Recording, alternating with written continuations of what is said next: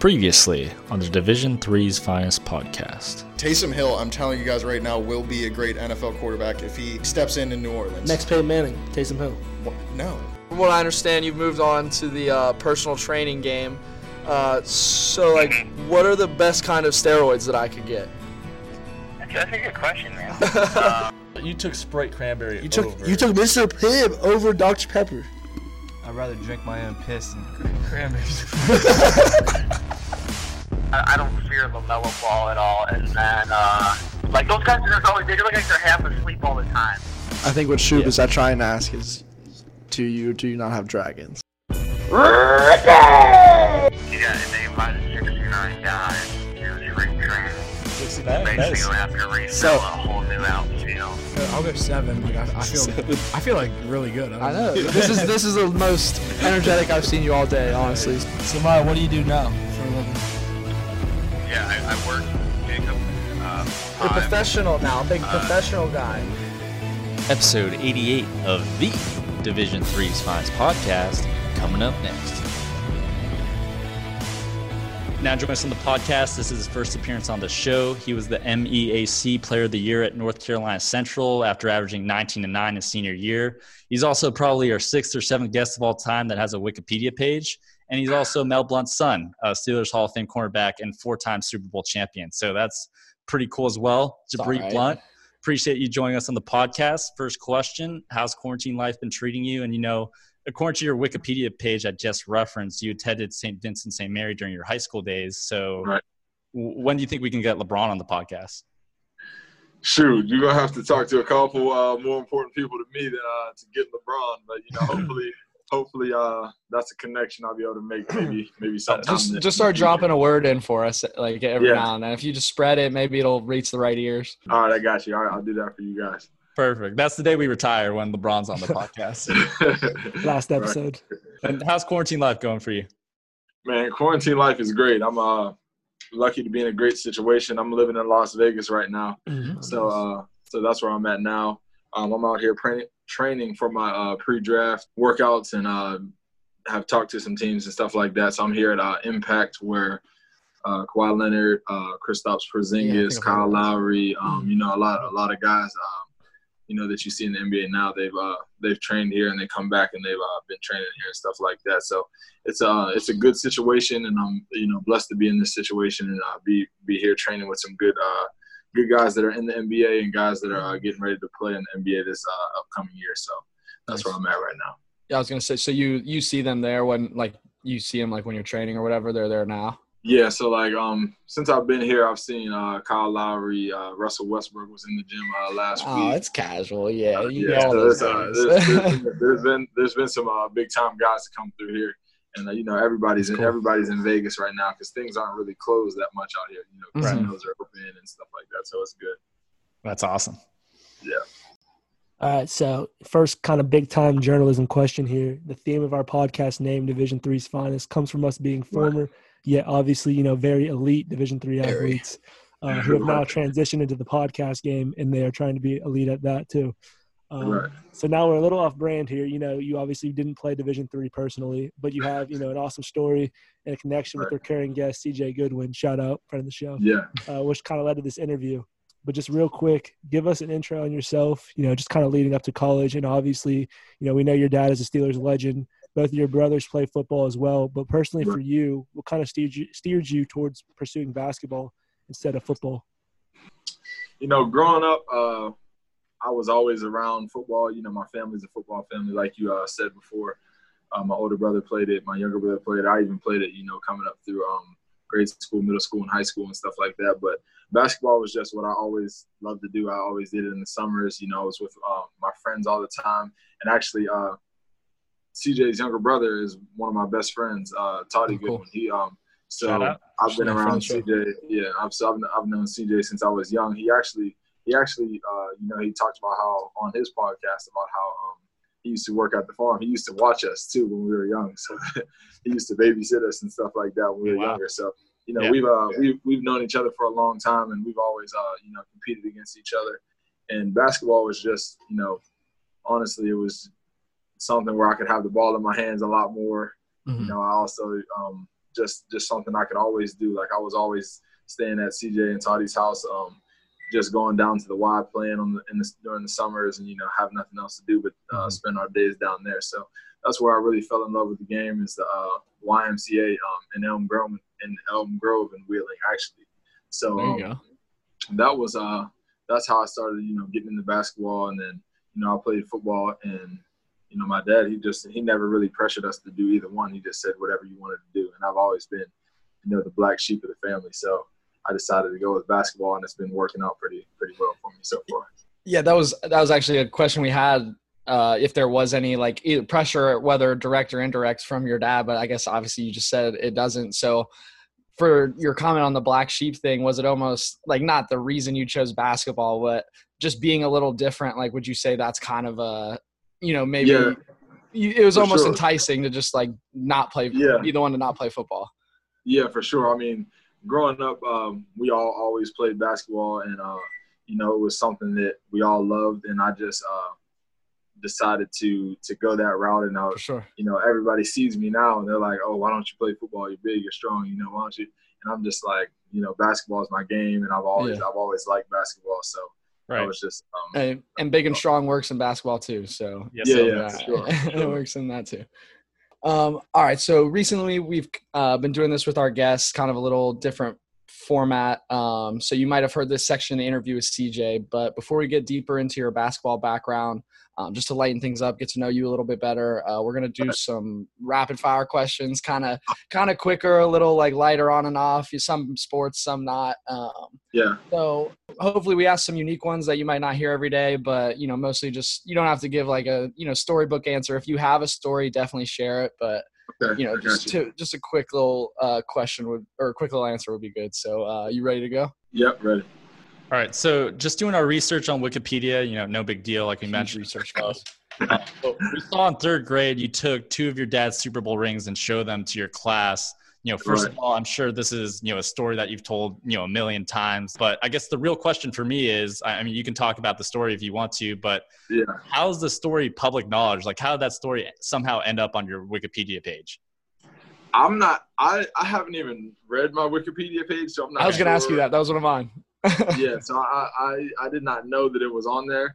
Like like you said, I've told that story many a times, and you know Right. somebody might have written it down in uh, an interview that I did or something like that. But Okay. I'm not really sure, uh, you know, how that got there. But yeah, when I was in third grade, um, it was show and tell, and you know, kids, and I was you know thinking like you know I'm talking with my friends at lunch over you know probably a Lunchable and a, um, and a Yeah. Go-Gurt about you know what we're gonna Lunchables. to uh, yeah about what we're gonna bring to uh, show and tell and you know popped in my into my head like what do I have cool like at home that I could bring and you know the first thing I just thought Super of was my Bowl dad's rings. Super Bowl rings yeah so uh, like I said, uh, he had four of them, so I took two. You know, like I leave two in case you know something happens. He he got two left over. So Yeah, you'll be Yeah. Yeah, that's what I'm saying. That Yeah. that, that, whole, I, that whole concept's like ah, who he need their extras, you know? He's got Right, right, he's got. Yeah, more. he, he got a couple, so I, I only took two to be safe.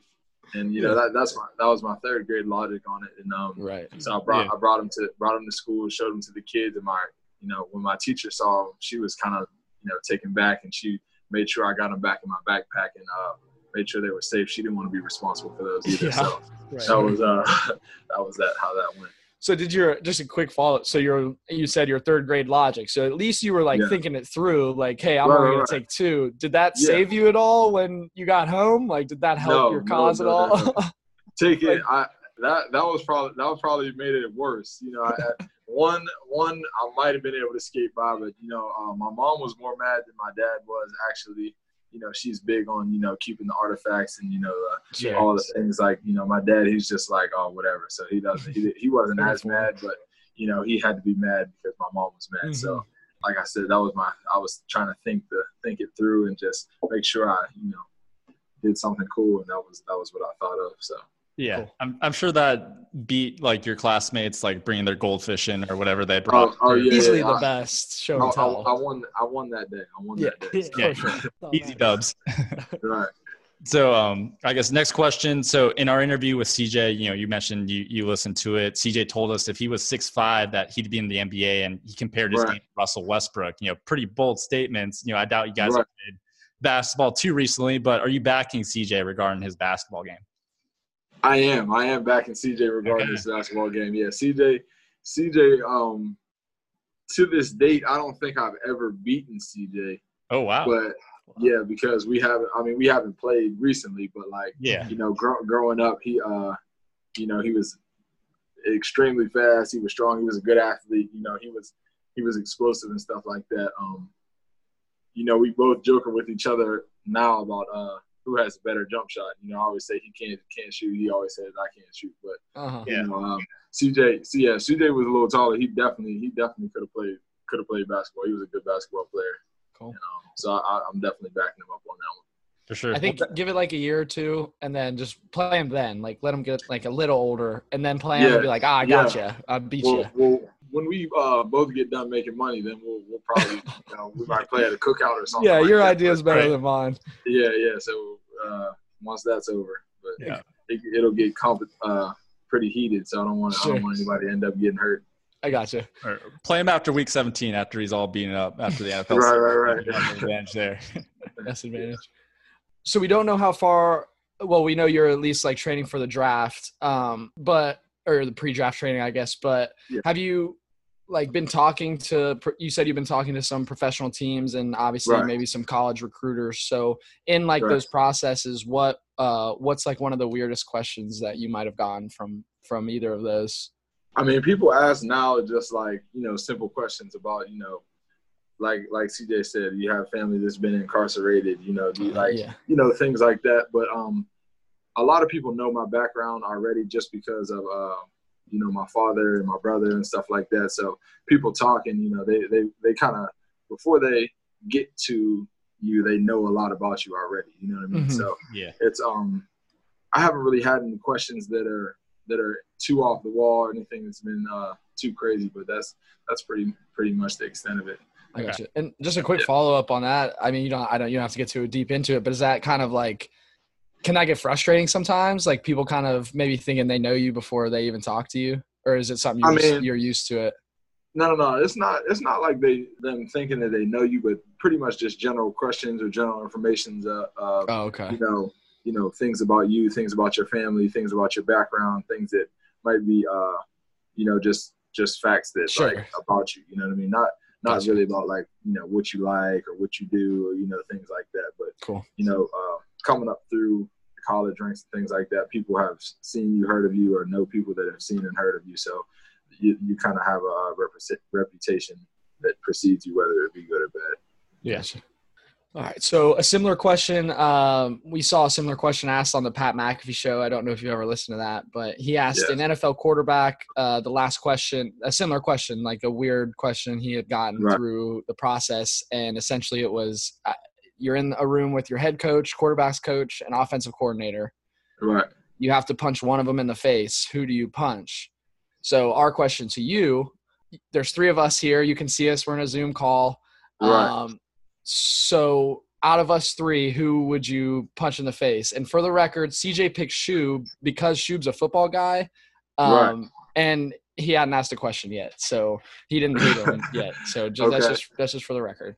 Well, for me, for me, I'm gonna have to pick Ben because Oh, we we've uh we've been talking, we've been communicating and stuff like that, and I feel like you know we have There's a better connection there. Yeah, That's fair. a better a better relationship. So it's like I can punch him in, in the face and then we can talk it out. you Yeah. know? Okay. And, hey like, man, know, you know I had like to that. I had to like do that. that. They I had Yeah, to pick yeah, one of you guys. I'd Right, rather yeah, be my no. friend. Yeah, I got you. Right, yeah, That's exactly.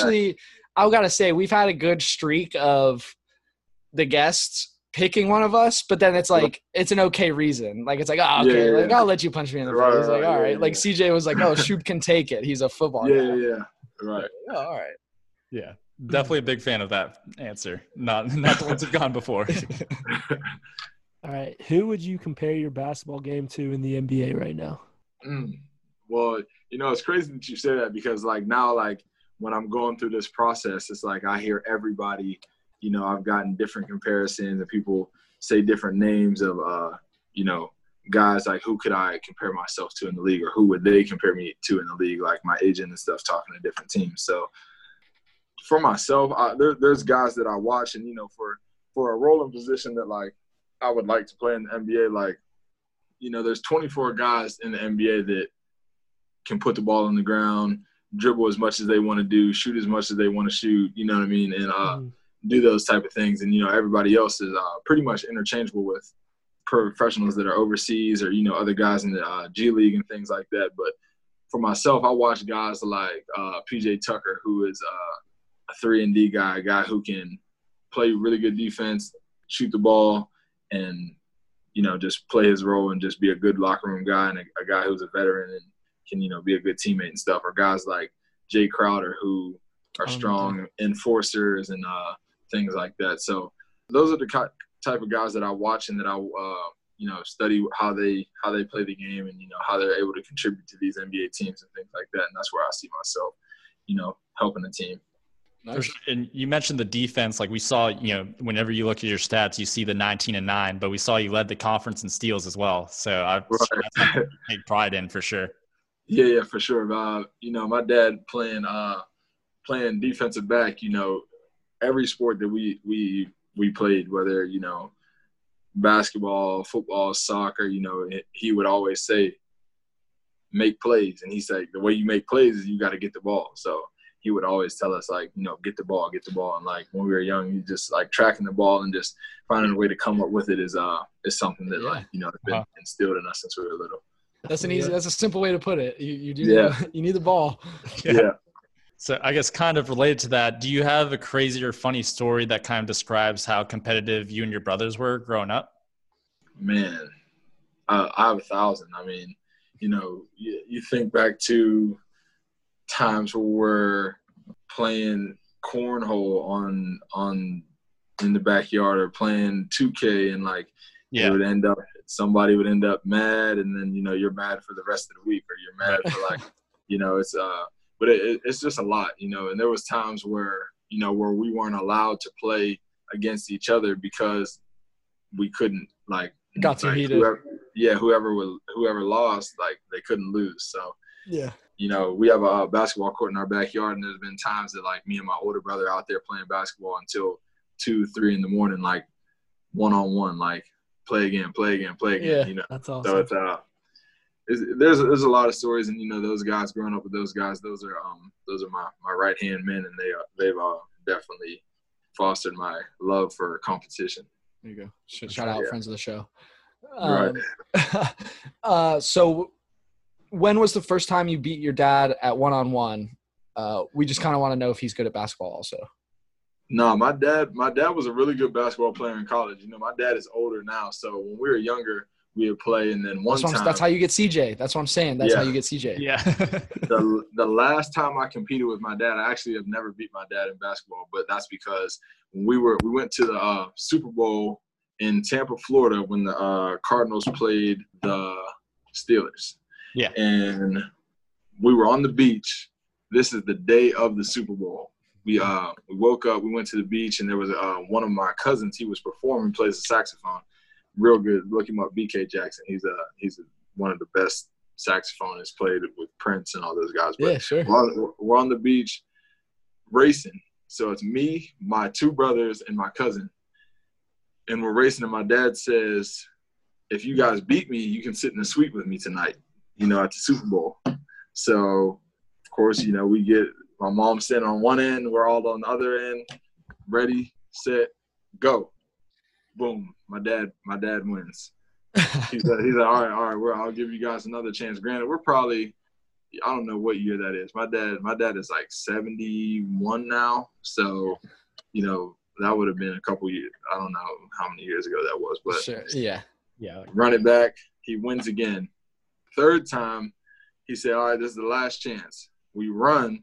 He pulls both of his hamstrings.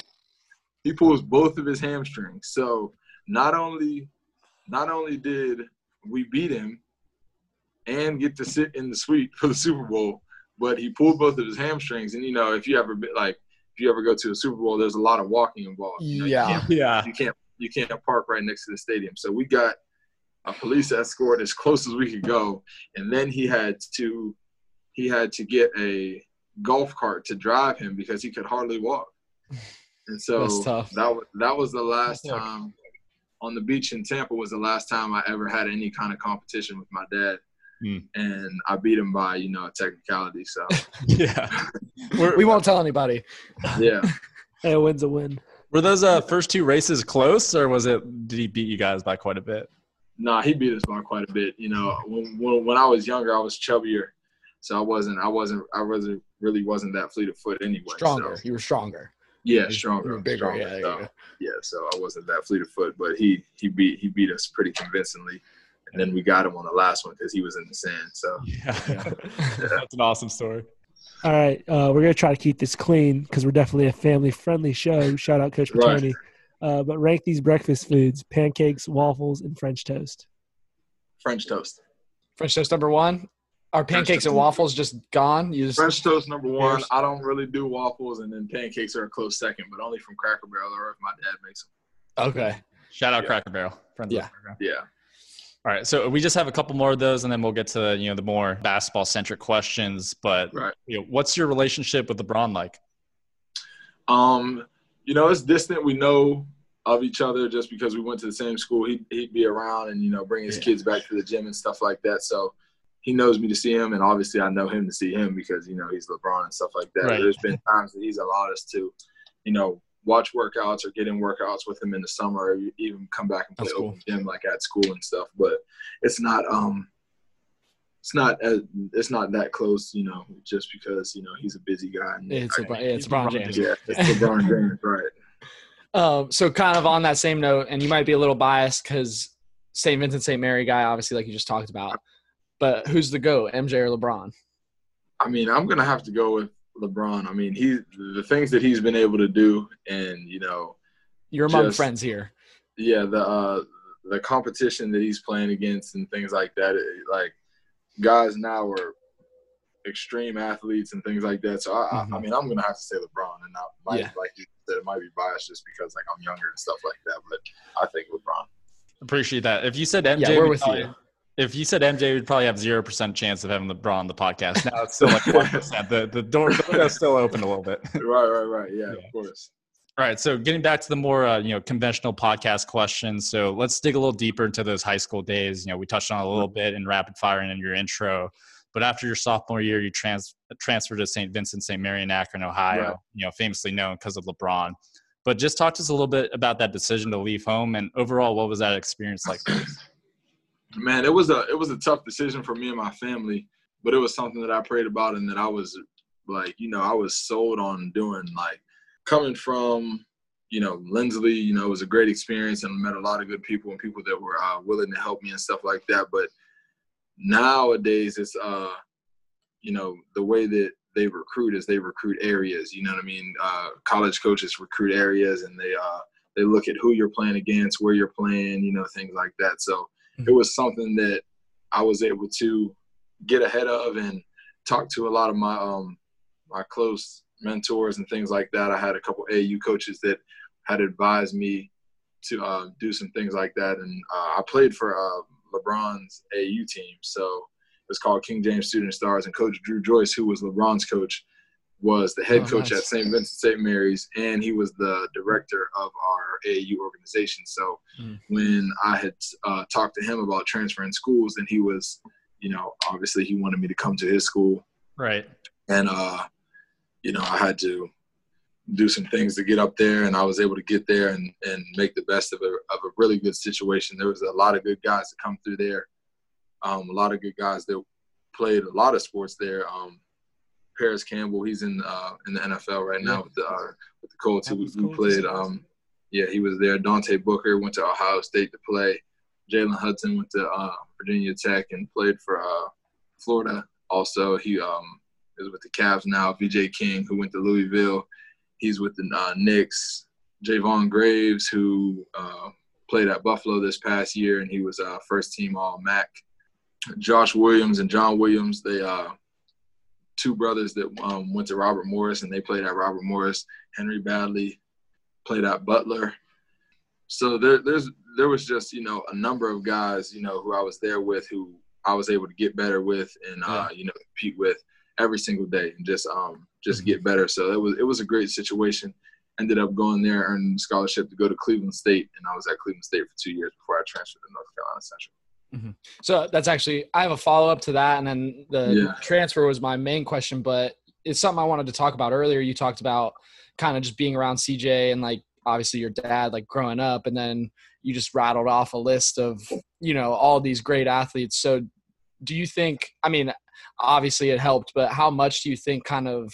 I mean, that being your environment, just kind of surrounded by people just looking to do things at the highest level, like yeah, how much you, of that do you think kind of helped your your progression? Yeah, you, you grow so much in an environment with guys that are you know like-minded and are trying to accomplish the same things you are. You know, you, every day you come in and you don't want to be the weak link. You don't want to be the mm-hmm. guy who doesn't earn his scholarship or the guy who you know isn't competing or performing or you know playing that day. And every everything is you know about competition and bragging rights and who's playing well and who yeah. beat who and stuff like that. You know, and in a in, in a setting like that where everybody is a high level talent, it's uh it's hard not to get better and it's hard not to grow. So that was that was something that really helped me and um you know I, it was something that, that I'll never forget. Those yeah. are some of the best times I've had. Well, I think yeah, I mean, I just think it's I think about that a lot. Just like guys who not you specifically, but whereas like a super talented guy never getting challenged by anybody versus uh, yeah. maybe a little less talented but pushing every day. Like yeah. like you said, you had to. You know, you almost yeah. had to get to that level or get left behind. So yeah, when I sure. heard you talking about just CJ and your dad like that, I thought about that earlier, but this was a good opportunity to bring it up. Um, so back to your back to your transfer. So after graduating from St. Vincent, you played two years at Cleveland State, and then you transferred yep. to North Carolina Central. So obviously something clicked at NCC that wasn't quite there maybe at Cleveland State. Um, so right. what all went into the decision to transfer, and uh, what might have been missing at State that you found at NCC? Um, well, I uh, I had a great uh, coaching staff when I was at uh, Cleveland State. It was just not the right situation for me. There was guys that were um, more developed and that were in front of me and uh, you know had a better rapport with the coaches and things like that. So it was just uh, and then those coaches ended up leaving Cleveland State and at that time mm. I was like it was time for me to start new and you know sure uh, just get into a different situation. So I talked to a couple different schools and was had some places that I was going to go. Uh, my younger brother played football at Duquesne, and then he decided to transfer to North Carolina Central. So he he he went to Central actually a couple months before I did, and he he decided to go there. And then when uh, I put my name in the transfer portal, he was like, "Man, you should come here. They have a good basketball program." Um, I actually had reached out to the football coach and talked to the football coach about playing football before I had talked about playing basketball. Just thinking about like you know the future and just like what I could have done in football, and then you know actually talked to Coach Tomlin uh, of the Steelers about transferring, and he's really good friends with the basketball coach at uh, North Carolina Central, uh, Coach Moton.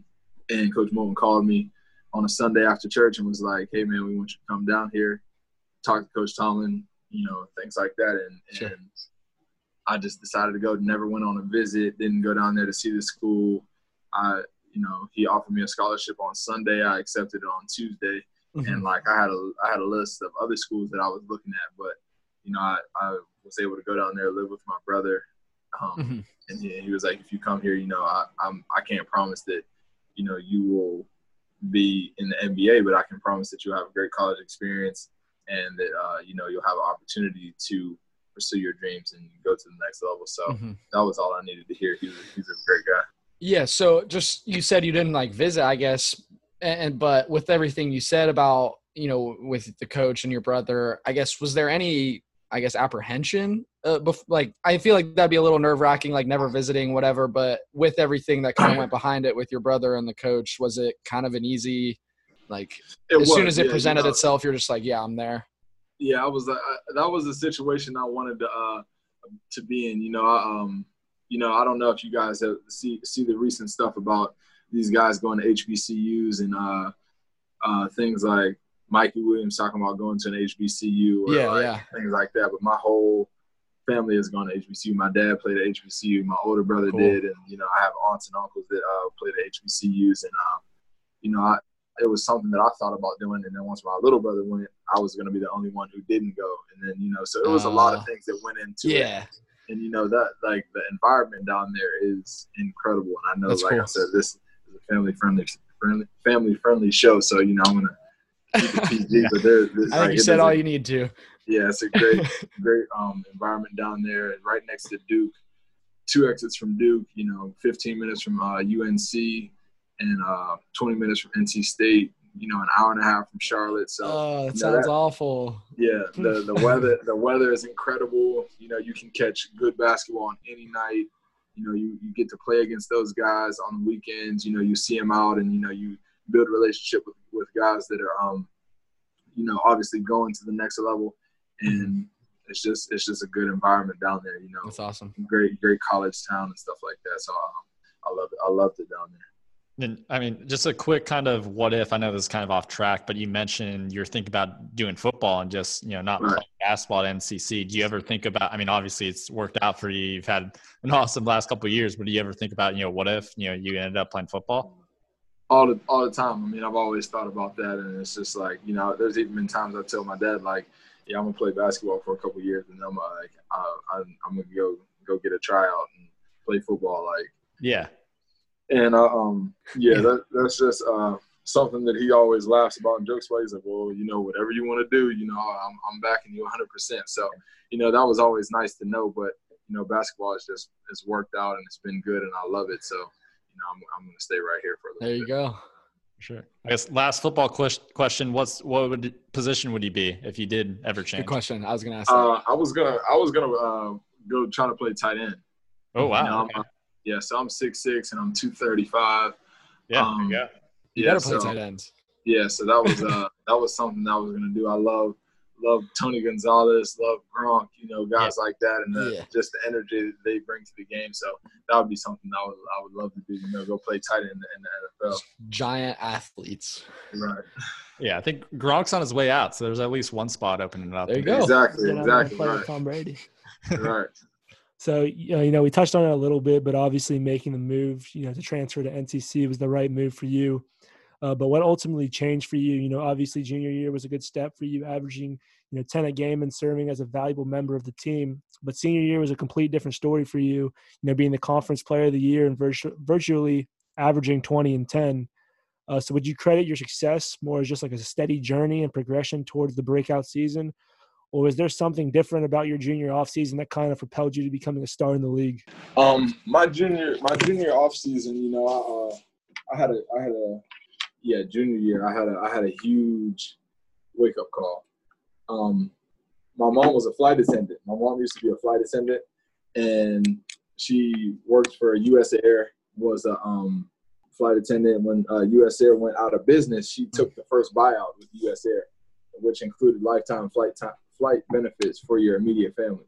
So I was sitting out at NC Central in 2017 and had access to free flights. And where I lived in in Raleigh or in Durham, North Carolina, was exactly eight minutes from the airport. Mm. So in my in my sit out season, when I was when I was sitting out at North Carolina Central, I was gone every weekend. I wasn't going to class. I wasn't like you know there was a lot. Like, I wasn't going to um, you know my team was on the road, so I was just gone. I didn't have practice. I didn't like I wasn't going to class, and I ended up um, like my GPA was great I, I, and everything was fine, but you have to pass six hours every semester to be eligible to play. And so I had like I think I had four classes that uh, that semester, and I was on track to graduate early. So I was like, all right, I'm gonna just chill this last semester. You know, the weather's nice. I'm gonna you know I'm gonna live it up with uh, my first year while I'm sitting out. So I'm going to LA. I'm working out in uh, Phoenix with my boy uh, that plays at Arizona State. He transferred from Cleveland State. I'm in I'm in Florida with my older brother. You know, I'm just I'm going around just seeing all my friends that are at different colleges. I went to Illinois. To, um, my my one friend he played at um, U, um University of Illinois.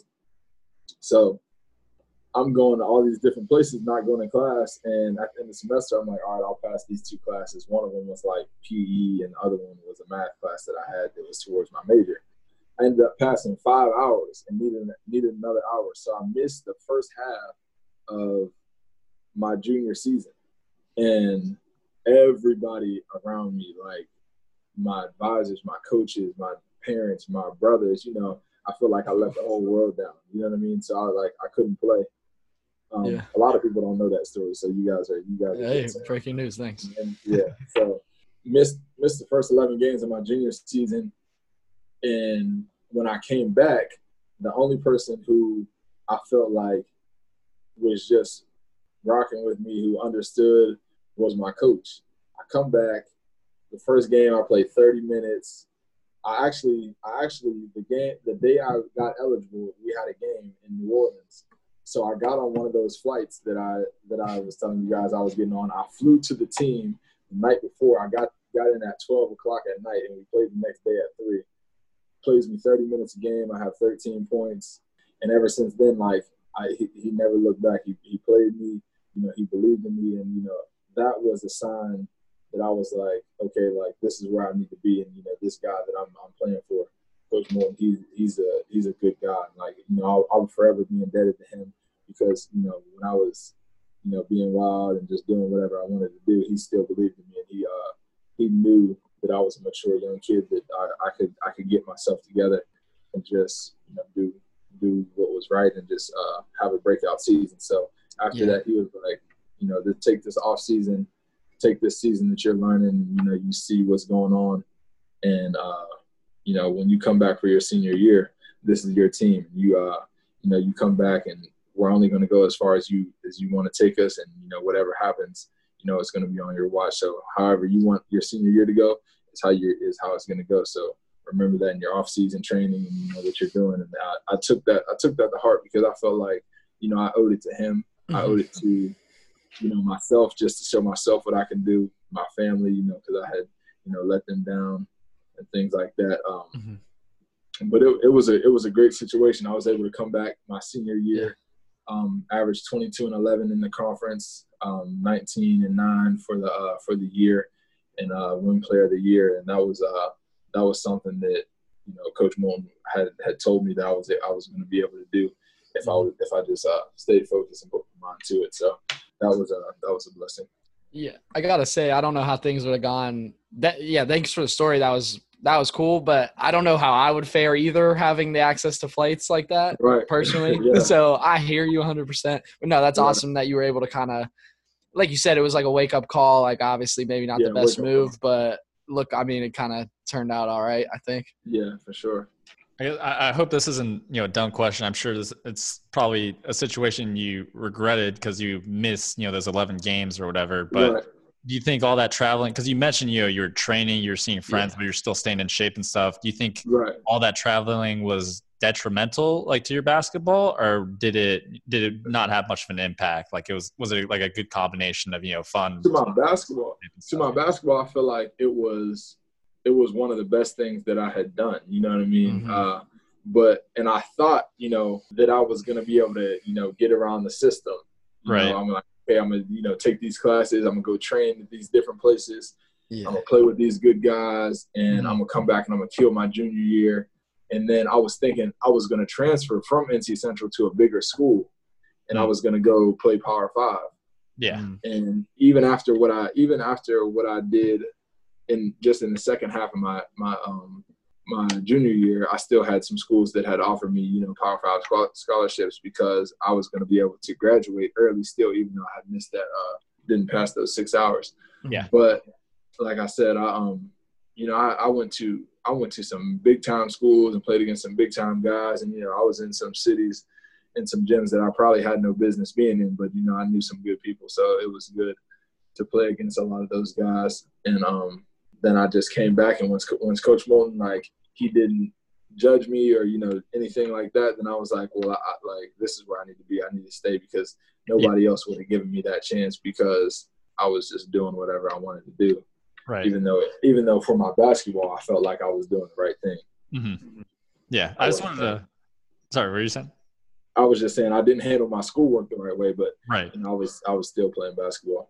It's kind of like a adult version of the rings. Like you were thinking about it, it just didn't Yeah, yeah, really yeah, work yeah, yeah. out the greatest for you. Right, it just, it just didn't go just didn't go the way that I Yeah. thought it would. I just wanted to clarify that because I'm sure there's people listening that think you're just traveling and just you know having fun, uh, but like you know you were staying in shape and it was good for you basketball wise. So. Oh no, no, no. I, I wasn't going. I wasn't going around to just party and stuff. Right. Like yeah, was yeah, going, yeah. I was That's where you would have lost like, me. Yeah, That's I where. Was. I was. go- I was going around to play high level basketball. Now, Right. granted, I had some. That's I why had some you're where fun. you're I at. had- yeah, I had some. I had some fun in between. Granted, but you know, Yeah. I was. I was. I was finding good places to play basketball and stuff. Right. Yeah, I, I'm not sure if anyone, uh, the podcast or something that call would be doing the same thing. So that's probably why. Right. That's why we're we're interviewing you. Right. So, you know, uh, we've mentioned, you know, we've taken a look at your Wikipedia page and, you know, we mentioned the two steals a game your senior year and, you know, leading the Right. and doubling your junior average. Was that something that kind of natural, that naturally happened due to, you know, just a bigger role your senior year? Or was that an area you kind of focused on that offseason that ultimately led to more success? Um, just, just, I, I think it just came from just putting in the work. I mean, Yeah. that was the only thing. You know, my coach just told me he's like, if you work hard enough and if you work every day, like, you know, great things are going to happen for you. So, um, my senior year, I was still like I had been on pace to graduate early because I had taken summer classes my whole college career. So my senior year, I actually I graduated in J- January, right? To um, Mhm. or December um, was my last semester, Mhm. and then coming into my like second uh, semester of the season, Right. I didn't have any classes that like I had to focus on. So Mhm. I took a couple classes that were easy, and I was able to get in the gym every day. Um, wake up in the mornings, lift. I wake up in the morning, lift, shoot, come to practice, and then like I do another workout after practice. So I was able to get in the gym two, three, sometimes four times a day, and I think that was the biggest thing that uh, just helped my game was just just being in the gym and always having the ball in my hand. I think that's the dream. That's what we all wish college was like instead of having Yeah. deal with all, all the BS and trying to play Yeah, yeah, yeah. at the same time. Yeah. Yeah. Uh, so maybe a little tougher question uh, than we've had so far, but considering your team's success, uh, you know, this year, we can't really imagine how difficult it was for you personally to find, you know, your season and March Madness canceled, you know, due to COVID. But what was that day like for you personally? Hearing the news, you know, you were in the middle of the conference tournament, and kind of what's been that like coping with that and trying to kind of move on and, and take the next steps uh, from a kind of situation. Yeah. So Bleep that out. um, Both of them. Yeah, uh, I would. I, I'd say that, you know, for the most part, it was it was tough. I mean, we had just played the night before, or two nights before. So we had played two nights before, and uh, we had won. I had a double double, and you know, it was a good game. We ended up winning convincingly. I think maybe by like 25 points or something like that. So we were uh, riding high going into practice, and you know, we were finishing our, our last practice, and you know, my coach pulled me aside and was just like, you know, they just canceled the NBA, and you know this that might have been your last game. Which, if I would have known that, I probably would have took a couple more shots. But Yeah. you know, uh, that was that uh, he had pulled me aside, and it just kind of hit me fast. It wasn't anything that I got emotional about or anything like that, because to that point, I had done everything that I had set out to do. Mhm. So, uh, looking back at it, I had no regrets and nothing that I was upset about or nothing that I felt like that I wish I would have done differently because what happened was outside of my control. So Right. that's why I wasn't too um, upset about it. I mean, obviously, you know, I wish I would have been able to go into March Madness and you know put my skills on on display in front of millions, and, you know, things like that. So that that's obviously something that I I missed out. But the year before, you know, we were able to make it to uh, Dayton. We uh, we won our conference and stuff like that. But obviously, everything was a little bit different my senior year because uh, Right. you know I was at the helm of it and stuff. So that's the only thing that I wish would have went differently. But you know, I, looking back over my my senior year, I'm I'm proud of it. It's something that you know I'll, I'll always be always be proud of, and I, I don't have any, any regrets about it.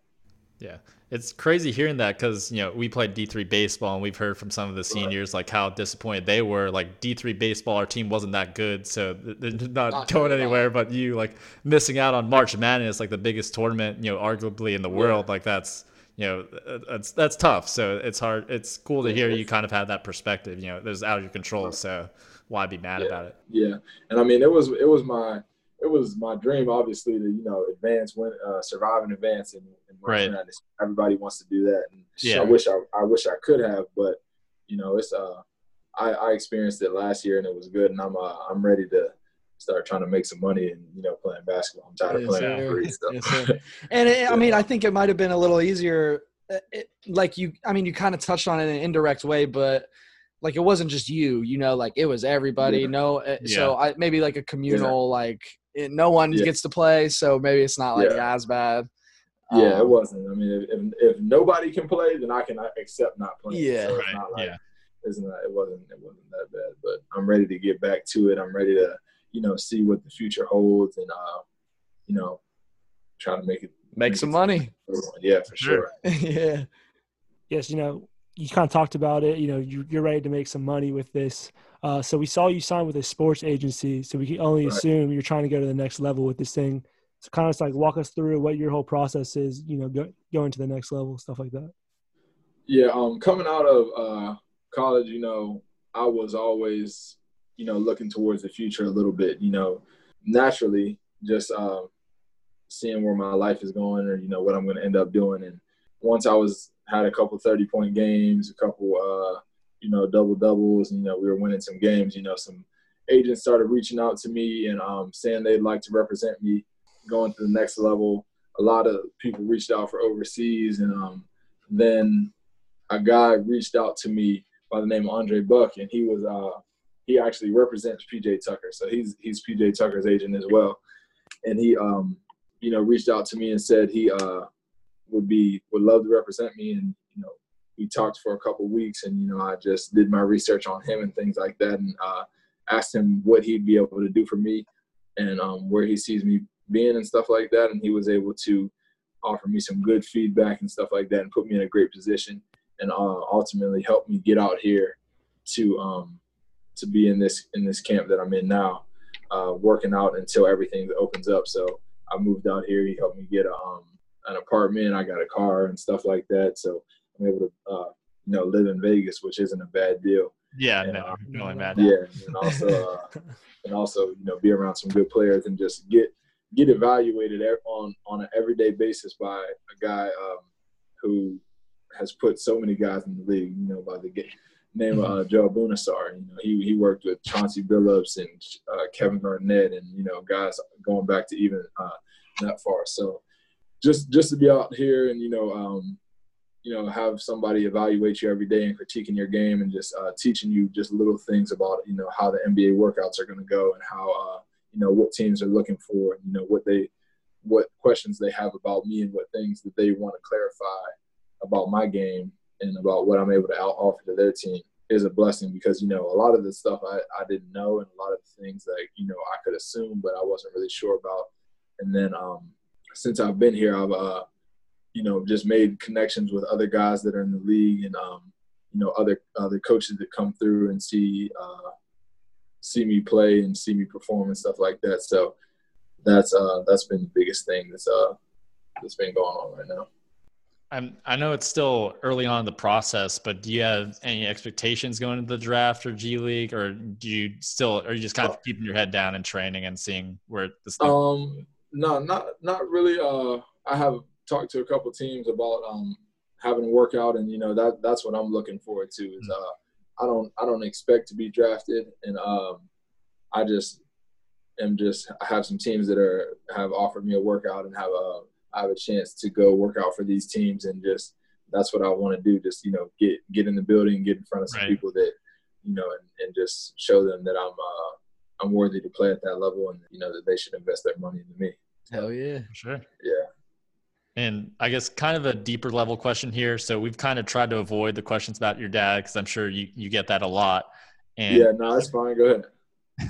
okay, so I mean, I guess just talk to us a little bit about maybe that extra pressure of having such an accomplished father. Like, is that something you embrace, or you have an extra chip on your shoulder? I know personally for me, like I have an older brother that was more accomplished than me, so I know that's something that drove me and he's not nearly yeah. as accomplished as your dad. So just talk about that dynamic and if it's changed at all over the years growing up. Um, no, you know, I mean, it's something that I've I was born into. So you know, growing up, I started playing football when I was in second grade, basketball when I was in third grade. So you know that whole time, you know, you always hear chatter. You always hear, "Oh, that's Mel Blount's son." Oh, you know, let's see how how he does. You know, that's supposed to be Mel Blount's son. We want to see this kid play. So you know, growing up and stuff like that, and my dad, he would always joke like, he's like, "Yeah, you know, you you uh, you got a last name, Joe Howard, and stuff like that." But he was never never pressuring us. It was just always um, it was just always support, and it was always love, and it was always you know him him encouraging us to do the best that we could, and never trying to compare ourselves to him. I mean, he was a freak athlete, and you know he's he's done things that nobody else has been able to do. So you know, for him to like look down at all three of us and expect all three of us to be able to do that is, you know, not not realistic. But you know, Right. we were all able to earn D D one scholarships and go on to play the sport that we love and get a free education and things like that. So he was he was most proud about that, and you know, he supported us in everything that we've done. And um, so I wouldn't say that I felt pressure, but you know, obviously for myself, like, you know, I'd love to, you know, live up to being a professional Mhm. athlete because my father was, and because my older brother was able to, uh, Yeah. you know, be a professional athlete and stuff like that. And you know, everybody around me, like, I was you know, gonna say, CJ yeah. yeah, even even CJ, like CJ is like an older brother, and you know, he he was able, he's playing in the league right now. So, you know, it's definitely, uh, it's definitely something that drives me and something that I uh, keep in the back of my mind, but I wouldn't call it pressure. I, I just like Okay. just a driving force, probably. Yeah. Um, so I guess I'll just uh, I guess I'll just get it out of the way. Uh, last question about your dad. Um, so I'm sure you have some like awesome stories regarding his time with the Steelers, winning Super Bowls. Um, but I guess what is like your maybe one or two go to story like whenever you think about any football stories about your dad? Like what is the what's like the go to? All my all like my football stories about my dad are all you know off the field type things things that, Okay. he, that he's he's done with us. Like when we were young i think i might have been eight or nine years old. We are sitting there and you know he goes to the super bowl every year. So you know when he would go to the super bowl he, they, my mom would bring us back t-shirts and souvenirs and you know pictures and autographs and things like that. And so we were like man we want to go to the super bowl. So he promised us when we were young he was like, all right, well, anytime the Steelers go to the Super Bowl, I'll take you guys. So um, in my in my years growing up, I've been to three Super Bowls. Um, That's awesome. Detroit was my first one, we, uh, where we beat the Seahawks. Seahawks. Yeah. Um, Tampa was my second one. You know, we beat the Cardinals, and then we lost to Green Bay um, in 2008 in the, um, in Dallas. And you know, all of those times I was able to, you know, meet incredible people.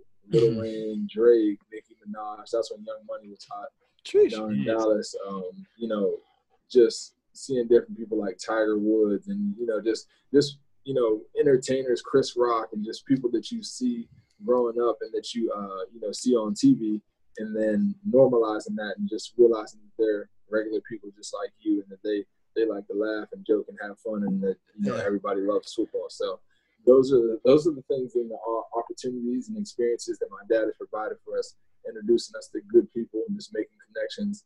Really good friends with uh, Roger Goodell's family, and you know uh, some of some of his nieces and nephews and stuff like that. So, you know, just just building those relationships that my dad has had, um, and him passing those on down to us. And you know, he always would take us over to the Steelers locker room when we were young, and just to see the guys and meet meet guys that we were fans of and stuff like that. So Mhm. those are the those are the memories that I have most of my dad. It's just you know the type of father that he was to us, and just the the time that he spent the time that he spent with us.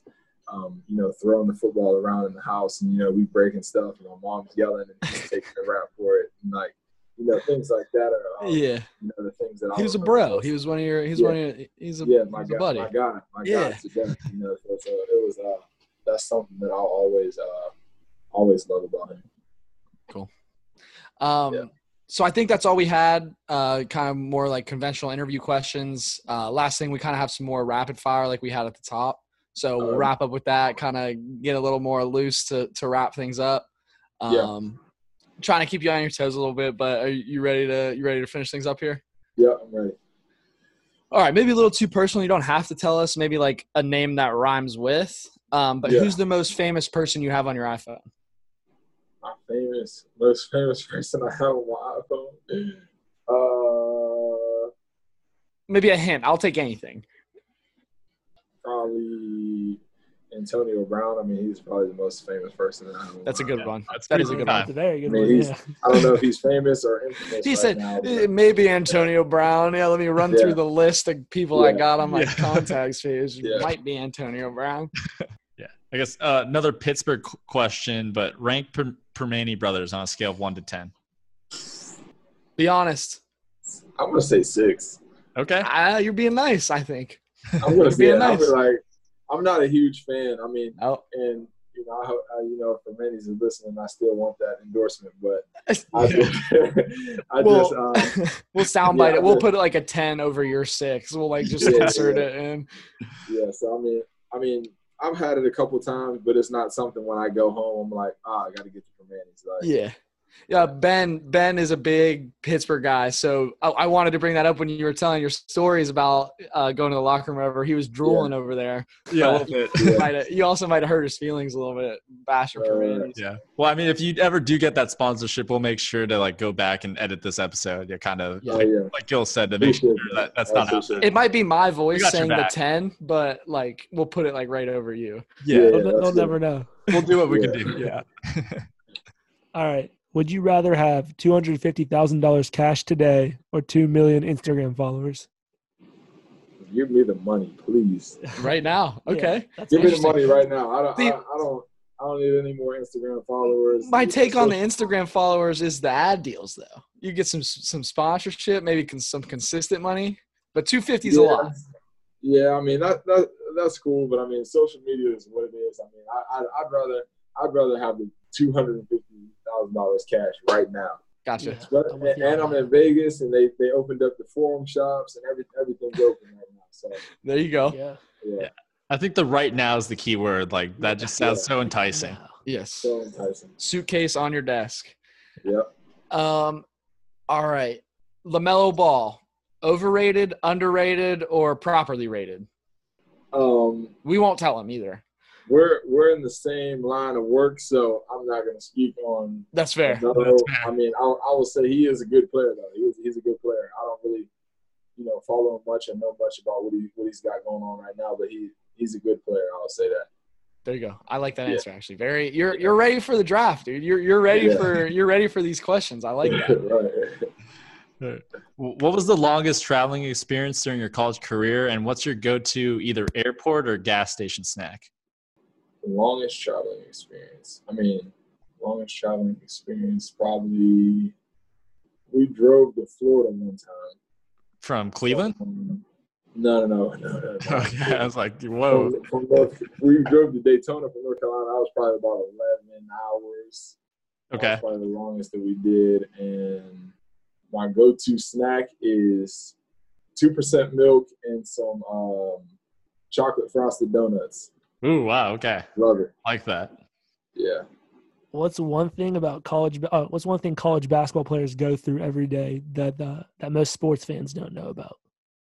college basketball players go through every day. Just just the grind of getting in the gym and, and being at practice and you know that- I, I think that's it. Just being on the road, traveling, having two, three games a week.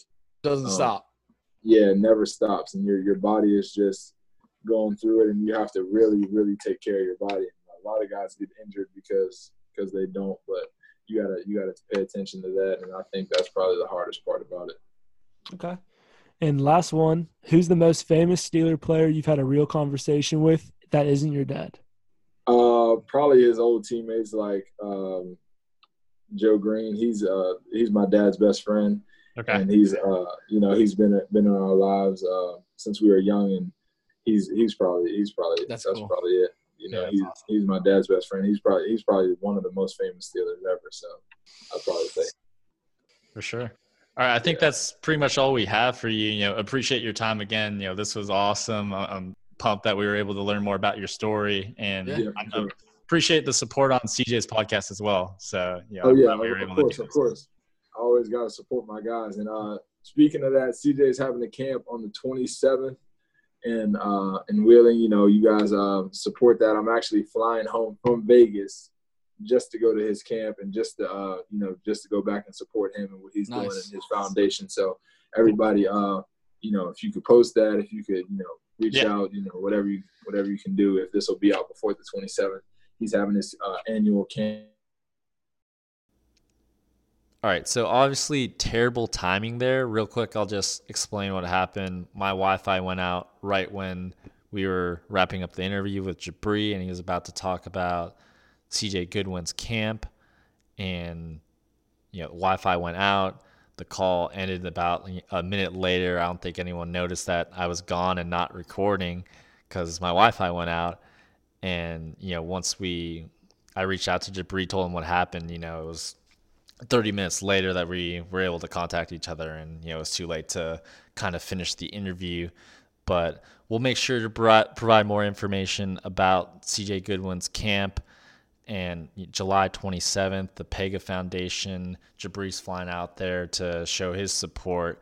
And we'll make sure to show our support as much as possible with posts stories sharing. And i think we'll have a couple episodes out before the event next week.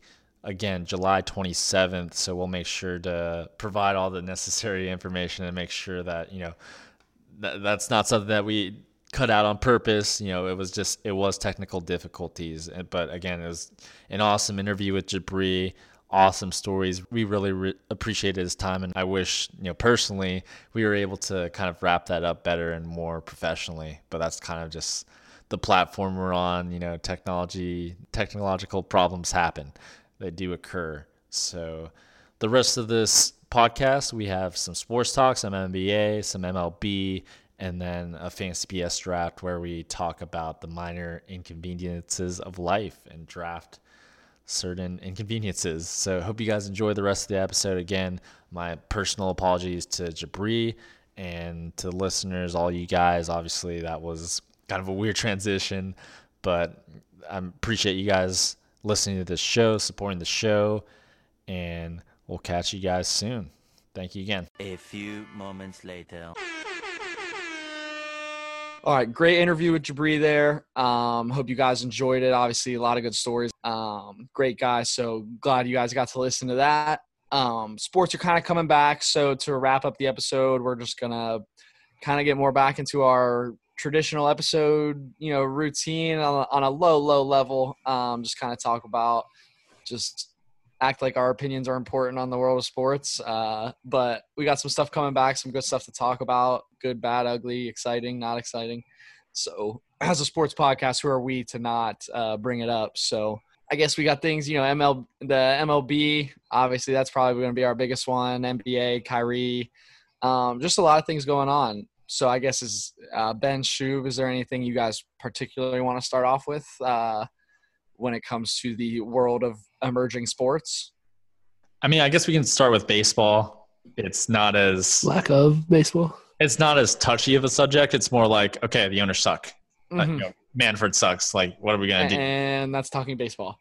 Yeah, exactly. no, I- but I hear you. I hear you, and you're right. I mean, it's just like, and to be, and I don't really want to call it like exposed. I guess so. To give a general for anybody who's listening who might not, I guess, have a full grasp of what's going on. There's currently a dispute between the MLB owners slash commissioner and the MLB players on getting the season back going. Right now, it just seems to be a standoff on money, um, where the owners are basically, you know, we don't know all the details, but we only know what we've heard from players, which enough of them have come out where I feel like it's pretty, I don't know, I don't want to say like we know for sure, but we know enough that the owners are worried about not losing money, whereas you know the players are just like ready to go. They wanted to get paid, like they they've already taken a pay cut, if I understand right. Already taken one pay cut. Yeah. So, Then a pro rate. Go ahead, shoot. Hit them with the knowledge. so what they agreed on to when this whole thing happened was uh, they agreed on a full prorated salary for the amount of games played.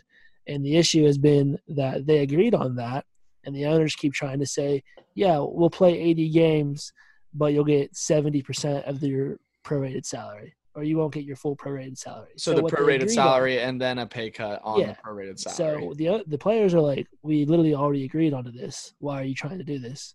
So the owners keep just doing less games or more games, and like they keep trying to like up the money by like two percent every Mhm. time. And the players like, no, like we're we already agreed on full prorated salary. Yeah. And well, even now, I think why it's getting so heated now is two things. One, at the the day of the draft, Manfred said he like there will be baseball. He said it, made it was Right. kind of like not a big deal, but I mean, just the fact that he said it in itself was a big deal. You know, it's not you don't just throw things like that around. And then now here we are, I guess like a week or so later, and it's oh, I'm not like actually confident that we'll get a season. Like, how can you how how in this short of time like how do you go from we're gonna play to I don't think we're gonna play? And even with the, I guess it's almost been like obvious what he's like the games, like they're just trying to get it down to the, like if you just waste enough time and it's like, oh, we can only play like so many games now. Like, sorry, it took us this long to figure it out. Like, it, it's just not even, it's just not even like you're not even being slick anymore. And I guess that's where I personally get like, I don't know, I'm not offended because I'm just a fucking who am I? But We'll bleep that out. yeah, like who am I? But to I guess from the owners to take this stance of like, I don't know, it's like you. I think I heard it. They're privatizing earnings, but disclosing like losses, right? So it's like, oh, making it just paint the light that they're in this like super bad spot, gonna lose money, like all this stuff. I don't mean to rant. I'll be done soon, but You're good. It's like okay like my thing is you guys have enough money and you signed up you signed up to lose money when you became an owner of a fucking baseball team.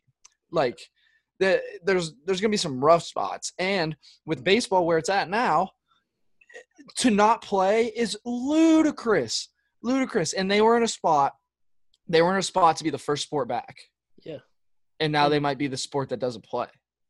In a dying i don't even want to say dying i don't think it's dying yet but certainly not on the uptick you know? Right. it's not like thriving baseball's not growing. The narrative around it even in the best of times is how do they make it more exciting? And i'll tell you the worst way to make it you're just not play. That, that's the best way to make it so people watch and get involved. And then you lose the i'm pissed. I'm pissed man. You lose the fringe people you the people the casual fans it, it- and especially if all these other teams come back with different formats and, and it's just interesting. It's something to do. People are dying for something to do. You didn't even have to like you didn't have to do it great coming back. Like you didn't even have to knock it out of the park with this perfect plan or whatever. It's you take a loss this year be a sport that comes back. You have something for people to watch. And, and in a time where there's anybody will watch anything you get all these new eyes on the sport but no you're just not fucking play. Yeah, you have guys watching the Korean Baseball League i yield my time because they're that Rob desperate. Manfred suck my We'll bleep that out to you. just But- cut the whole line out I guess another point I have is like this is a sport that you know obviously these sports are tough to socially distance, but this is one where theoretically you could play an entire baseball game not touching someone, like the whole game. Like if you just didn't high five anyone, and Mhm. You know collisions happen, but it's you know it's rare, right? Like it doesn't Yeah. happen all the time. Theoretically, you could play an entire baseball game not touching someone. That's impossible in football. That's impossible in basketball. You know, that's impossible, Possible in a lot in of sports. soccer. Soccer's playing right now, and it's possible in that. Yeah. So I mean, like you said, Gil, it's a nonsensical huge- A huge, missed opportunity for a sport that is, you know, you tried to kind of fade, like not fade, but they're dying All yeah, right, i'll say a it. little bit. Yes, dying. So yeah, this was a huge missed opportunity that. 10 years from now you might look back and say what happened like this this was the breaking point this is what led to whatever happens 10 years from now Well, that's what, and uh, just real quick, that's I was just having this conversation with my roommates. It's it's like this year, just in general, obviously for so many different reasons, historical year, 2020, you know, even number, easy to say, year. and then everything that's going on, and one of the things, obviously not as serious, of a, a smaller paragraph in the history of 2020 is going to be Major League Baseball was the only fucking sport not to play a season. during their season. Crazy. yeah and and ah, it's just like it's like you said, Ben. It's like it's just a big miss on multiple levels. Just not a good look. I'm done. I'm just gonna keep talking. All right, Shoot, so I- what do you I- got? I have I've been itching. i'm to done talk. i'm gonna keep talking okay, so I've been itching to talk. Um, there's so the first thing I'm going to say is there's one quick way to fix baseball, and it's get rid of the disease that is Rob Manfred. he is the worst commissioner in all sports. I don't care what anyone says. I, if I could have Adam Silver do both the NBA of like Rob Manfred is just awful at his job. Terrible at his job. And I guess Hot take. Jacob only. Hot takes. Yeah, yeah. Part of my and I get like he's kind of the voice of the owners, but he's also like the in between guy. Like I get like you gotta there's just gotta be like a there's no common sense. I feel like no one's like no one we're having this conversation. I don't know. Shit. I'm dumb as hell, but I feel like I have a pretty good like I feel like I'm being pretty reasonable right now. So you're telling me there's a group of fucking billionaires and Rob Manfred all get together and they just can't figure this out because they might lose a little money. Yeah, they're idiots. Exactly. You kidding me? Exactly. And then to, to make things even worse, like yeah, MLB, you had the chance to be the first te- first sport back. You know, you're in your own season. There's sports like the NBA, who is you know basketball is a winter sport, even though they play playoffs in June. You know, hockey, winter sport, they're going to come back in July and August. And the issue MLB, if you come back when all that happens, like you'll say you come back, you know, mid to late July, and you, you finally come back, you finally get all, you finally decide on money, and then the NBA starts back up, and Yeah. then the NHL has their you know their playoffs. Yeah, no playoffs. one's going to watch regular season Playoffs. baseball. Playoffs. And, like I'm not going to watch that, and that like, and I'm a huge baseball fan. Like I'm not going to watch regular season baseball over you know the pl- hockey playoffs or and basketball NBA. playoffs. Yeah, yeah and like NBA 10 regular playoffs. season games and then playoffs. Yeah. Right, and yeah. that's what I mean. It's something there, something baseball runs into already, just up against other sports. Like just head to head, like people would probably watch like regular season both ways, football over baseball. And Yeah. so, shoot, like that's a great point. Like there was just this dead time that you ha- could have taken advantage of, and then now you're going to go up against these other sports in their peak, like when people are watching them the most. Right. Uh, and they got all these new formats. It's like I said, it's a crazy year. Sports are back. People who don't watch sports ever are going to watch these, yeah. but not baseball. The only thing that's going good for baseball is that there's going to be a shortened season, so it might have more people watch regular season games. Just thinking- because that's the only that thing. on like a pot, on like a only silver lining. I'm hoping like so. I personally wouldn't hate the regular like the baseball regular season being shortened. Wouldn't hate wouldn't it. either. Would not hate it. So hypothetically, we get our we get the league back. Whatever. There's 50 games or however many it is, and it ends up being like pretty exciting. Like people are like, it's a it's a shorter race. Players might not like it. Don't care. Um, but like I think that could be exciting. I think like a like a 50 game race to the finish line. I feel like it not that not that everyone has a chance, but the way baseball is, like the best Everyone team could go on a, a 25. Yeah, they uh, you, there's a realistic world where you're on a 15 game just bender and you can't get out of it, and it's too late. You can't come back. Right. Yeah. So I I think that's, eh, I think that could be exciting. I think people, I think it's a 50 game kind of race to the finish, and and The sprint. not that I right, and I I, I don't necessarily think baseball should be 50 games, but the concept of a shorter season, kind of a more like pushed, like hey, we got to be good right now. You know, you can play f- whatever 50 games that don't matter, Yeah. whatever it is. Like, I, I think it could be a good, I guess, kind of concept for what would be a shorter season. You could you could see a lot of younger teams who maybe aren't ready to make a whole 162 game season. You know, make the playoff push. They can in 50 games. They're a young team. They could stay Mhm. healthy for all those 50 games. Compared to some of the teams that are older with veterans that you know can't maybe do that every day. Well, and I guess that's kind of one of my points about I. So with like no season is going to look the same. So a lot of like any sport, everything is going to look a little different. So a lot of the nuances that like the it not fundamentally the sport hasn't changed, but like we said, 50 games versus 162, that changes a day to day. You know, that changes how you play the game one day versus another, knowing you have a third of the games that you normally have. Uh, you know, basketball, like I don't know if basketball really changed that much, but even just the format. So like how it's being viewed, like how it's being played, the games, all that stuff. Like it's all new and it's it's so even for those basketball fans who watch all the time, it's something new to like look at. It's something new to watch.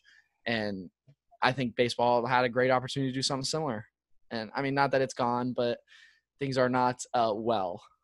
I guess kind of the hidden point that we haven't touched on yet is the secret Manfred letter to the Yankees that kind of related to you know cheating and all the all the stuff implicated with the Astros and the Red Sox that could really bite him in the ass. Who knows if Manfred's around two months from now? Maybe you know something leaks that's so bad that he has to step away, like some of these other big Too guys. late have two to months do. from now, though. Yeah, true. He's an idiot. I hope he's gone two months. I guess. Do you think there's a? Do you think there is like a? So I I know like it's basically like they're looking to get to 50 games is like the idea. Yeah. But is there a world where does it get to be too late to play? Do you think? I it's think got to so, be for sure. close. It's got to be close. I don't see how you do 50. Just saying 50 games for an MLB season, like I think it'll be exciting. I think it'll be fun for all the reasons we talked about. But then at the same time, like how much weight is that going to carry? And then that's at 50 games. So we'll say, okay, you you even wait another week. We'll say down to 40 games. Yeah. What what's even the point? Almost. Yeah. Ano- another issue coming into play is so the update I got today, you know, June seventeenth, was that they pr- the owners proposed sixty games, so that's like what they're at right now, and the, the players haven't responded yet. Or I figure I would have got another update, but the issue is if we keep if they keep waiting, eventually it's going to become September, October, like when they have to play like later on, and Dr. Fauci, who's been like basically one of the biggest names with the whole COVID situation, he's come out and saying like, you Shout get into- the program. yeah, you get into those, you know, September, October, those months, that's like turns into flu season. And then Yeah. the second wave starts hitting. So they don't have much time. They don't have, absolutely. like, if they don't get something done soon, like, it's not, I mean, you heard Rob Manfred, even though he's an idiot, he said this is a disaster for the game. It's because, yeah, he knows the time's ticking if they don't get a deal done within the next, like, week or so, probably. Not to mention it gets cold in the winter. Like Yeah, people don't want to be playing baseball in November. or Yeah. watching baseball. Right. When NFL's on, too. Yeah. So I guess you guys, you guys got anything else on baseball, or can we move on to Did basketball? did we make it? Did I really drive home that I'm pissed off? I think so. I, think, I think so. Okay. the listeners are pretty sure that we're an anti uh, Manfred podcast. All right. As long as I, as long as you guys think I got that point across, I'm good. I think so. So I guess moving on to NBA, obviously, I guess a little bit more of a touchy subject, obviously, because what everything that's going on with Black Lives Matter. I guess do you guys have any thoughts on you know Kyrie, Dwight Howard, everything that's going on with you know the potential of not playing a season as well? Uh, yeah, I, I start. I'll keep it like this one will be a little shorter, but I, you know, listen to some other like sports podcasts, like Pardon My Take, whatever. I've heard, I've heard some good takes and, and my personal opinions on it. Like, you can't obviously discredit what Kyrie and and uh, Dwight are like saying, and like those guys, like, it, it, like it makes sense. Uh, I think Lou Williams even said something.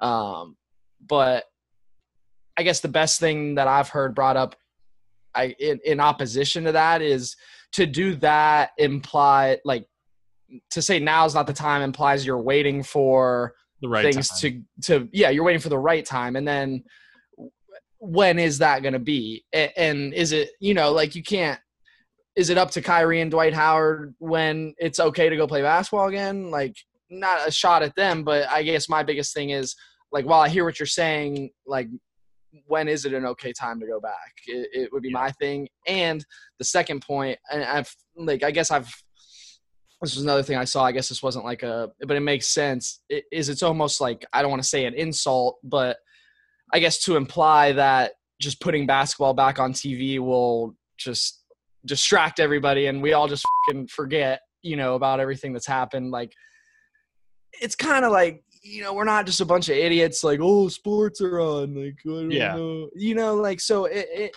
I think in that sense, like not I guess I just don't think it'll really like take everybody's total attention away. Like I, I just think this is probably this is the most, at least in my that I can recall, um, that everyone's just kind of been on the same page, like kind of rowing the same way. Like everyone's pretty much in agreement. Mhm. Like change is happening, push is happening. Like I just don't see that. Like I mean, I don't think it'll be like as strong, obviously, as like it was initially, but I think in terms of a continued like push, and e- even we kind of talked about it off the air, but shoot, like LeBron and and those guys, like eh, they can go hand in hand. Like you can you can play basketball while talking about all these issues. Like it, basketball doesn't just stop it. It's not like gone once basketball starts up.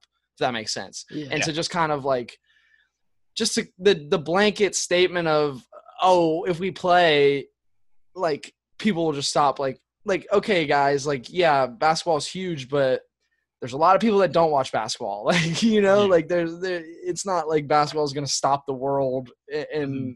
that's just kind of my take on it. Like I get what they're saying. I don't mean to discredit like there does there does need to be a focus, especially now, like while the momentum is going.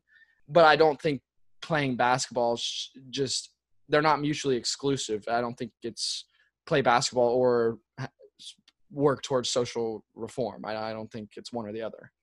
Yeah, I guess. Or Shub, do you want to go or should I go? You can go. I'll follow up. Okay. I mean, I guess I wish I had a better take on this, but like my two things are one, I don't play in the NBA, and two, I'm not black. So like, well, what what does my opinion really matter? You know what I mean? So like, Mhm. as an outsider, you can see you know the frustration with a lot of fans and people that think like you know there's like you said, you know, a lot of those things like what does that accomplish like not playing you know but i guess not having that insider and you I mean, I think it would have been more powerful if it came from someone not Kyrie named Kyrie Irving because he's been involved with like you know some The just earth saying is not- flat and just saying yeah just not his right mind. Coming across as not like the most yeah like I don't know relatable person I guess. So I think that's one point, and then two, you wonder if something's happening kind of behind the curtains that maybe people aren't talking about that we're missing. Like Kyrie mentioned, or he didn't mention, but there's rumors that he kind of wants to start his own league. Like, what's that all about? Like, is Kyrie just crazy, or maybe you know he's genuinely upset with some of the structure in the NBA? Like, some maybe the NBA owners not speaking out, and Yeah. Maybe something that's really upsetting him with because it has to be an NBA problem, right? It's not a basketball problem if he wants to start his own league. So uh, you, you just wonder, you know, obviously it's easy to be frustrated, but uh, we don't have that insider knowledge, and you wonder if something's happening kind of behind the curtains. Yeah, and ju- just to follow up, like what like what you said, Ben. You know, you had that same outlook. Like, you know, I don't play in the NBA either. I'm I'm white. I'm not black, so I can't I can't relate to where they're coming from. But like, just you know, like Gil said, like the people people aren't just going to forget. Some people like the people who want to make a change, I feel like aren't going to forget just because the NBA is on. Like they're just not going to forget about making the change. And I feel like you know we talked about the MLB is going to have no nobody basically watching them when they come back because of the NBA, because the NHL. All eyes are basically going to be on the NBA and like their their Orlando bubble. So there's your chance to you know Yes. to, to use your platform and to be at a more escalated scale to make a change Right. compared to. I mean, if if you, You if got guys like LeBron, Kyrie. Uh, these guys are doing post game interviews every day. Yeah, exactly. You're, you're what else could you ask for? You're all like all the TVs are gonna be on you. Like you're gonna be in everyone's home every single night during this time. So I mean, I just feel like it'd be a good time to use your your escalated platform. and and it's like not the first time we've seen like it i guess and maybe like i agree with you guys like maybe this is just like some crazy uneducated opinion but like we, we've seen those guys wear like the i can't breathe shirts we've saw the clippers flip their their that was a little more specific situation but the the idea that you can't the idea that you can't play basketball and use that platform to address certain things. It, it's crazy Shub. it's like you said you got all the cameras in the world on you for 10 hours of a day of a game day you know? Mm-hmm. With a dedicated for these big voices like you said so ben to your point like maybe we shouldn't have heard it from Kyrie or whatever but okay now we got 22 teams each of them has at least one or two stars. They got the mic every night. I, Right. I guess the idea that like i said they're not mutually exclusive. Just oh basketball comes back you know forget social reform like i'm gonna go watch Right. basketball. Yeah, it's like i could even i could even playing devil's advocate i could think that way. I could say oh good ba- basketball's back i don't have to worry about this anymore. I go watch a game i watch the lakers and anthony davis and then post game interview they both had a great game and both these guys are talking about social reform. It's right there. It's Mhm. going to be on sports center. It, it, it i guess that's my big thing to, to imply that just playing basketball is like oh we're just going to stop everything else. Yeah. I, I just think it's I on I feel like a little disrespected honestly. Like I, I think that's just like I think it's a little like and and I guess that's not that's speaking for me personally but maybe the average viewer or whoever might forget or move on or what have you I just think I think on a big level I think there's there's ways to do it that will be beneficial. Uh, and still be playing basketball in my opinion All right, I think we're ready for Fantasy BS. Um, today's Fantasy BS topic. Uh, we've been doing it in honor of our guests lately, but we do not. We had we had a guest been doing Fantasy BS, so this is back to the OG three man squad. Um, and this week's topic is minor inconveniences. Um, so on that note, uh, we did not not an easy one to research. So Shub might be little bit tough. Maybe some BuzzFeed lists are coming Uh, up that's what you think. some BuzzFeed lists are pulled up on Schubert's phone right now. Um, but the order, uh, it'll go to snake draft. So Ben, my friend and co-host, you will go first. Solid. I I will take the I'll take the gutter spot and I'll go second. No back to back. That's where champions are made. Um, and then my also friend, reoccurring guest, coach Jacob the Bald Schubert will go third. Back to back. Uh, snake draft people forget. Uh, so Ben, please start us off with your first pick for minor inconveniences. All right, so this is a this is a tough position with the number one pick because I mean maybe there's a consensus number one pick that I'm not thinking about, but I'm thinking a lot of these are going to be good ones that are kind of you know hard to differ, differentiate. But I'm gonna go with Netflix buffering 25 percent. Oh, that's, a- that's a great one. Fatal twenty five percent. That is a great one. you know Appreciate you're you know you're Dunzo when when uh, you see that. Yeah, it's, it happens at the worst times too. Like you finish a long day of work, you're just trying to chill, maybe eat some dinner, some Yes. Wendy's. Shout out for the program, maybe future sponsor, Mm-hmm. and you just hit that 25 percent, and you're just stuck eating your French fries. And still kind of cool. And then and then the food you finish the food before the episode buffers, and it's like ah, I was gonna eat and watch. And right, exactly. I'm out. First world Um, problems, obviously not a big deal, but it's a minor inconvenience. That's what. the Yeah. is, so, yeah. Exactly. Um, so yeah, I have. I think I have like a good list here, so it's kind of hard to pick uh just one for Right, my first pick. Um, so I'll just go. I'll go with. I just had it. I had the one I wanted, and then I lost it.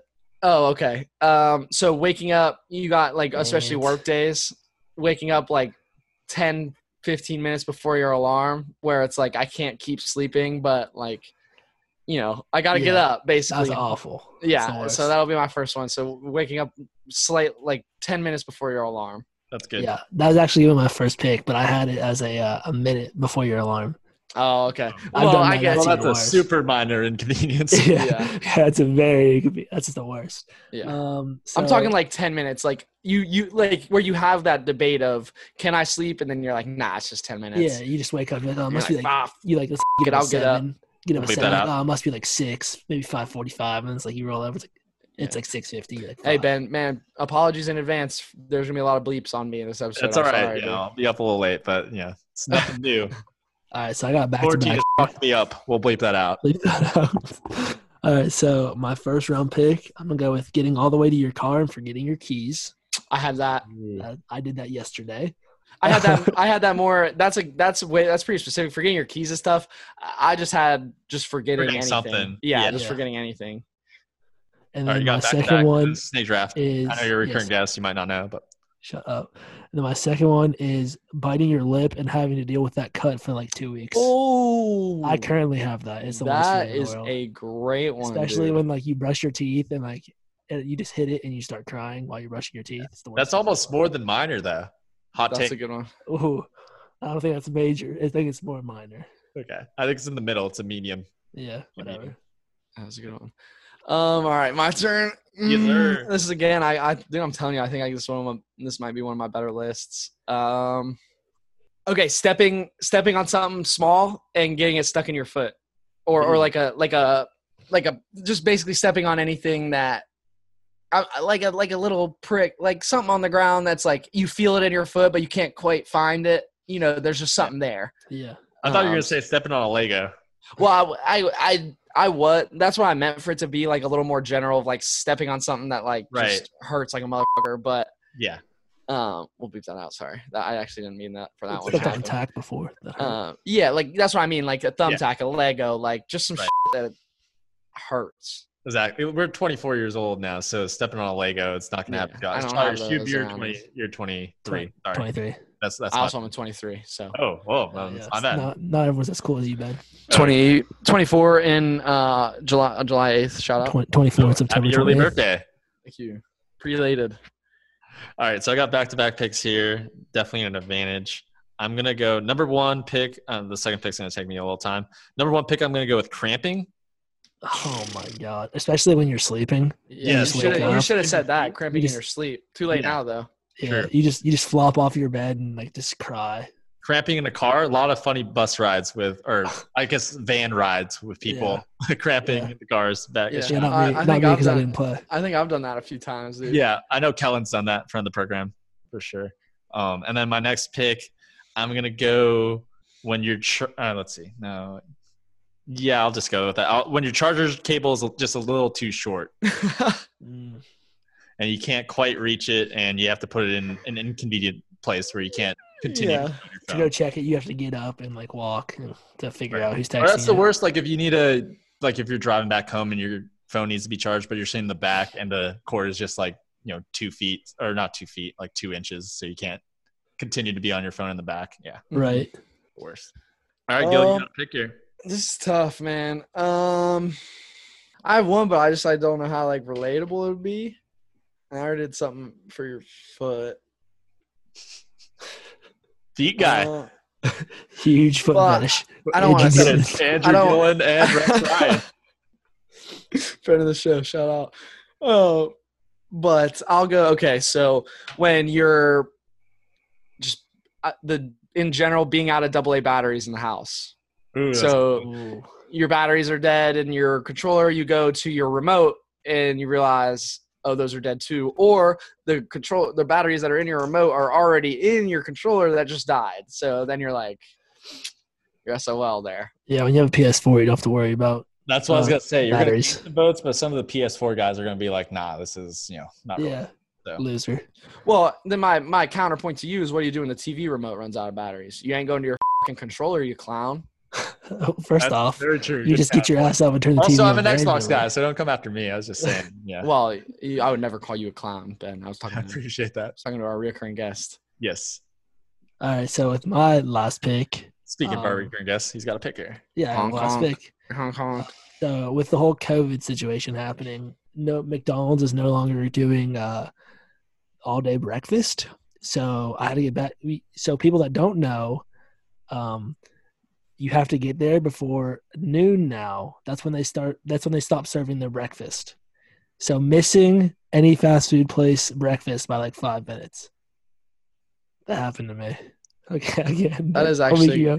I'm gonna say, dude. So your description was awful. Your Yeah. pick was not that well, bad. well, like, here's no, what here's what happened. So let me just give yeah. Let me Let's give get into a an mind of a. Jacob Schubert. yeah.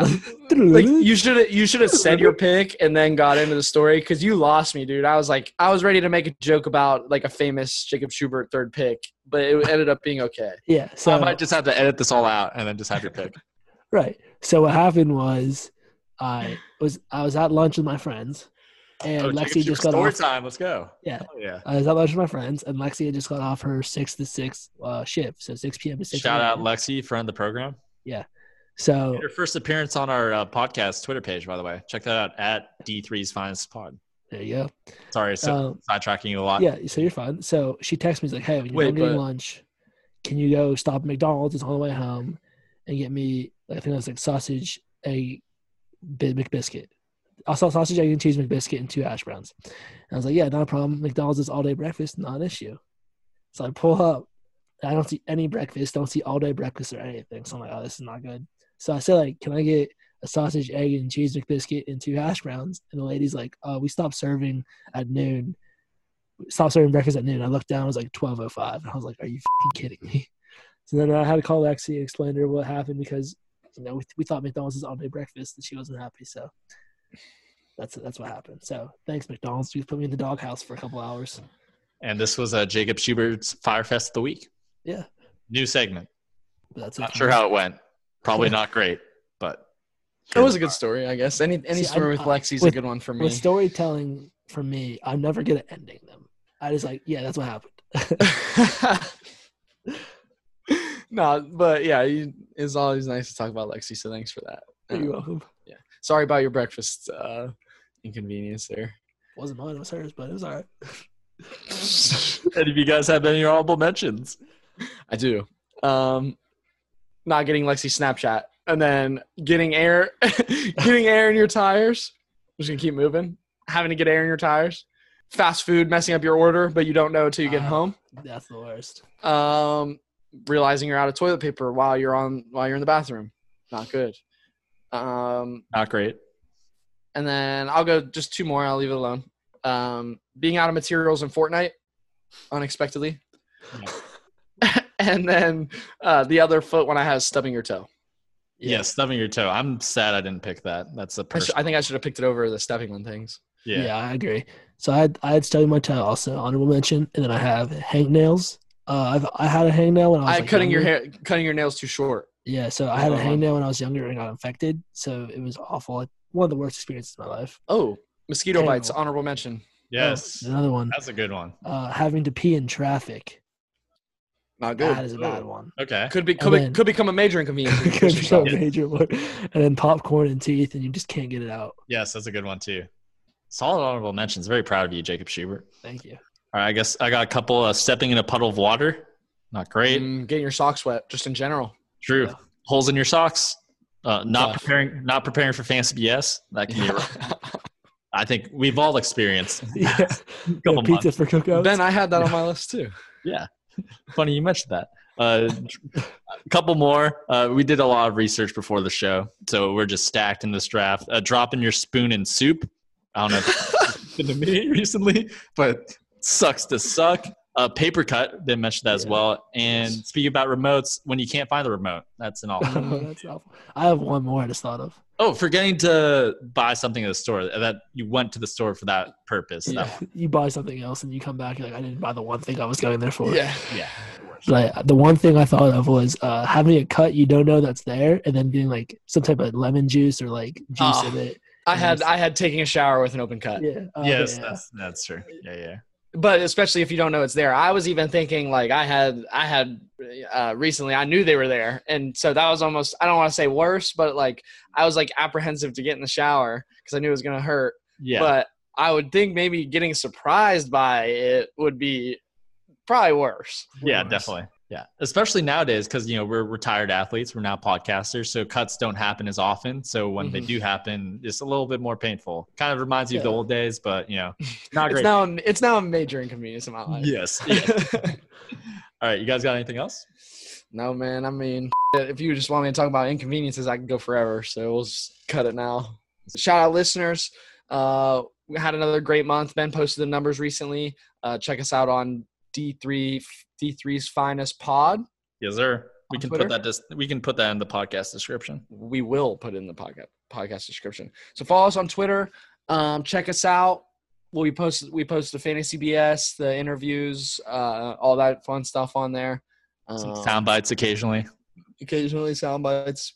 Um, You and yeah, you can just always you can tweet at us at any time and one of the three of us will answer you probably ben but could be me depending I- if i got a good if i got a good response to you i'll i'll get on that pretty quick i get notifications so tweet at us anytime Fun fact: We've given Shub the password. I'm pretty sure he still doesn't have access to our Twitter. So I, didn't guess that's that. he You is a not given me the guest. password. He is a recurring guest, so I guess that's a oh right only the co-hosts have the One of the have- two will respond back, not Yeah. the third guy, unfortunately. Unless you tag him, you know, personally. yeah you got you have to go to his personal Yeah, Love you guys. Shout out PFT. Come on our podcast.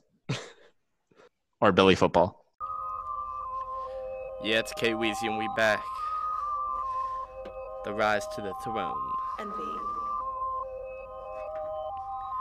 Yeah. Ben Franklin's. Ben Franklin's.